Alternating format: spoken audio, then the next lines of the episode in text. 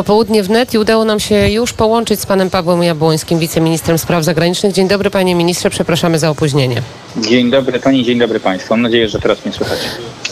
Tak, tak, wszystko już dobrze słychać. Panie ministrze, no to pytanie oczywiście o sytuację, która dzieje się w Afganistanie. Zapewnił pan, że resort y, spraw zagranicznych podejmuje działania na rzecz ewakuacji osób z Afganistanu. Mówimy o 45 osobach, którym udzielono wizy. Jak te działania mają wyglądać, bo wiemy, że sytuacja jest bardzo ciężka.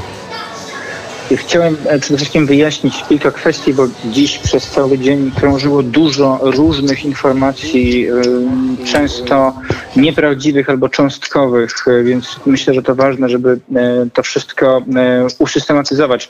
Decyzję w sprawie ewakuacji tych 45 osób podjęliśmy we współpracy z naszymi sojusznikami unijnymi.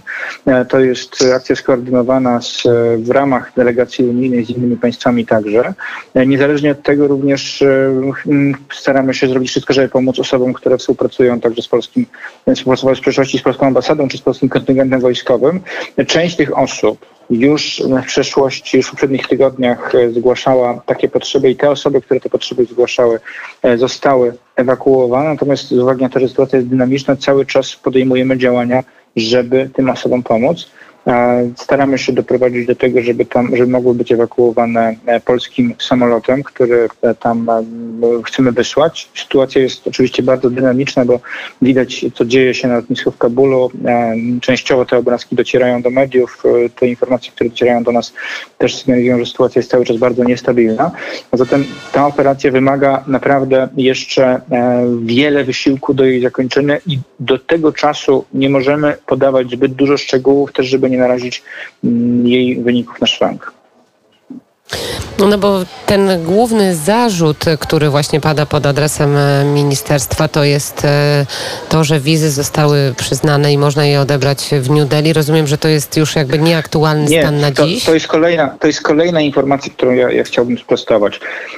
Generalna mhm. zasada jest taka, że jeżeli Rzeczpospolita Polska nie ma ambasady czy, czy, czy konsulatu w jakimś kraju, to wtedy e, obsługuje ten kraj najbliższy możliwy konsulat, najbliższa możliwa ambasada. Tak jest w przypadku Rozumiem. Afganistanu. W roku 2014 została ambasada zlikwidowana. I ta informacja, która krąży dzisiaj, dotyczy sytuacji, która miała miejsce na co dzień. Były tego rodzaju pytania w poprzednich tygodniach, gdzie rzeczywiście różne osoby zwracały się z pytaniem o możliwość uzyskania wizy. Wówczas właściwym konsulatem dla e, mieszkańców Afganistanu były konsulat, czy Wydział Tak jak pan powiedział, że ta sytuacja jest bardzo dynamiczna, Natomiast panie ministrze. Tu mówimy tak, o sytuacji, i rozumiem, sprzed, że... sytuacji sprzed kilku tygodni, prawda? dlatego że mhm. w aktualnej sytuacji oczywiście że trudno oczekiwać, żeby wszystkie osoby, które chcą uzyskać taką wizję humanitarną, były zmuszone do przemieszczania się do Nowego Delhi. Będziemy tu podejmować tak, takie tak, działania, tak. jakie będą możliwe, żeby to maksymalnie uprościć, maksymalnie Czyli rozumiem, że ten scenariusz, o którym pan Także... wspomniał, panie ministrze, o polskim samolocie, czy ewentualnie miejsca w samolotach sojuszników, to jest ten najbardziej tak. realny scenariusz i, no, i będą państwo chcieli go zrealizować.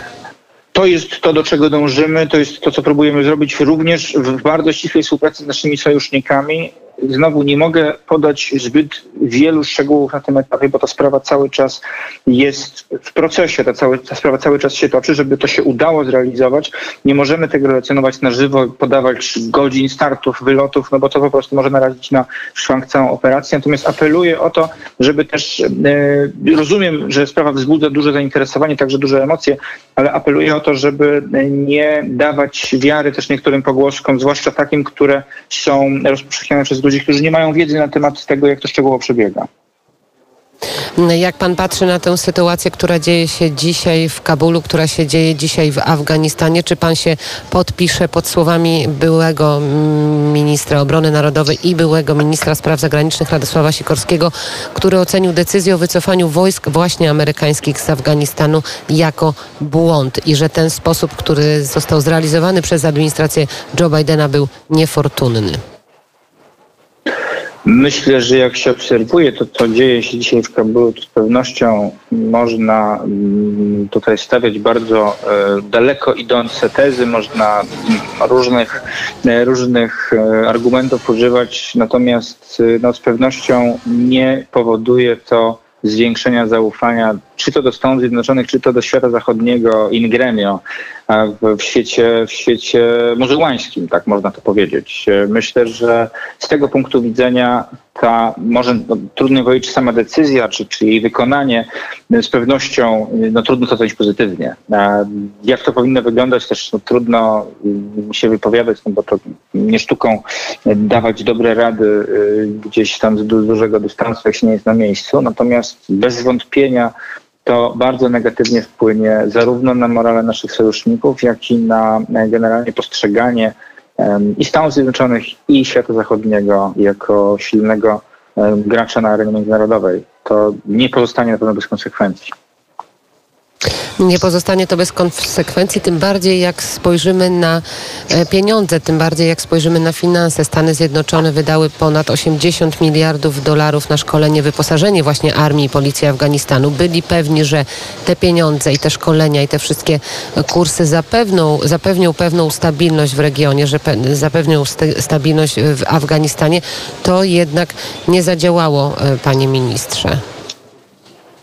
Rzeczywiście dziś widać, że te kalkulacje, którymi najprawdopodobniej kierowali się przywódcy e, amerykańscy podejmując decyzję o wycofaniu, czyli kalkulacje obliczone na to, że mm, armia afgańska, siły policji i różnego rodzaju służby e, będą w stanie samodzielnie utrzymać e, funkcjonowanie państwa, że to kalkulacje okazały się po prostu błędne. Trudno powiedzieć, z czego to wynika. Pewnie należałoby zastanowić się, czy rzeczywiście ten proces szkolenia odbywał się prawidłowo, czy nie dochodziło tam do jakichś nadużyć, które powodowały, że rzeczywistości tych szkoleń nie było na przykład. No, nie chcę tutaj za bardzo teoretyzować, no ale przyczyny mogą być wielorakie. Doskonale wiemy, że w przeszłości zdarzały się sytuacje, w których dochodziło do tego rodzaju malwersacji. Być może taką sytuacją też mamy tutaj miejsce. Natomiast e, jest to sytuacja niewątpliwie każąca sobie, każąca zadać nam pytanie o to, czy te decyzje e, podjęte e, kilkanaście czy, czy nawet kilkadziesiąt lat temu były właściwe. Sami Amerykanie na to wskazują, że gdyby wiedzieli, jakie będą efekty, podejmowaliby decyzje inne. Myślę, że z naszego punktu widzenia, mam myśli nie, nie, nie naszego jako Polski, bo Polska jest tylko jednym z sojuszników, ale generalnie całego NATO, całego świata zachodniego, no to takie pytania trzeba sobie postawić. Mówi Pan o, cały czas o tym, że jesteśmy w sojuszu, że to są y, nasi sojusznicy. Wiemy, że Pentagon wysłał 3000 żołnierzy do Kabulu, by ewakuować m.in. amerykańskich dyplomatów. A czy y, Polska, y, czy Unia Europejska uważa Pan powinna wysyłać właśnie swoich żołnierzy teraz do Afganistanu? Trudno mi powiedzieć, jaki jest właściwy krok w tej sytuacji, dlatego że ta sytuacja wciąż jeszcze jest daleka od łatwej do oceny. Cały czas jest proces, który się toczy. Nie wiemy, w którą stronę to pójdzie. Myślę, że wysyłanie tam w tej chwili dodatkowych sił wojskowych może być uzasadnione chęcią zabezpieczenia ewakuacji czy, czy przeprowadzenia tego procesu w sposób bezpieczny. Natomiast e, w zależności od nastawienia nowych władz Afganistanu, tych ludzi, którzy będą w tej chwili Afganistanem rządzić, e, decyzje o sposobie dalszej współpracy, o, o tym, o obecności czy to wojskowej, czy dyplomatycznej, czy relacjach dyplomatycznych, czy politycznych będą musiały zostać podjęte. Nie jestem w stanie w tej chwili z jakąś dużą pewnością przewidzieć, w którą stronę się to potoczy, bo myślę, że paradoksalnie możliwe, że nawet oni sami, nawet e, talibowie mogą być zaskoczeni tym, jak szybko udało mi się to, e, to zrobić, bo chyba nikt się tego nie spodziewał, że będzie to aż tak e, błyskawiczna kampania. Kto wie, jakie to będzie miało konsekwencje i w jaki sposób wpłynie to również na ich decyzje o dalszym prowadzeniu polityki i wewnętrznej, i zagranicznej. To są e, na pewno trudne tematy i na pewno sprawa, która jest bardzo e, dynamiczna. Wyobraża Pan sobie, to już na koniec pytanie, że jednak będą musieli, i to przedstawiciele Zachodu, i po prostu dyplomację innych krajów usiąść do stołu z talibami i zacząć z nimi rozmawiać jak z pełnoprawnymi, e, z pełnoprawnymi interlokutorami. Jestem w stanie sobie wyobrazić bardzo różne scenariusze. Żadnego w tym momencie bym nie wykluczał, dlatego że może się okazać, że również w tamtym środowisku są e, takie mm, frakcje, które będą do tego dążyły. Jeżeli um, efektem tego rodzaju rozmów miałoby być ustabilizowanie sytuacji w Afganistanie i zapewnienie um, przynajmniej mm, minimalnego poziomu ochrony praw człowieka, zapewnienie tego, co było też przyczyną naszej obecności w Afganistanie, tego poziomu bezpieczeństwa także, to być może warto takie rozmowy będzie prowadzić, aczkolwiek na ten moment jest zdecydowanie zbyt wcześnie, żeby takie decyzje podejmować. Bardzo dziękuję za ten głos. Sytuacja, jak słyszymy, jest bardzo rozwojowa i dynamiczna. Opowiadał nam o tym Paweł Jabłoński, wiceminister spraw zagranicznych. Dziękuję bardzo za rozmowę. Dziękuję bardzo, dziękuję Państwu.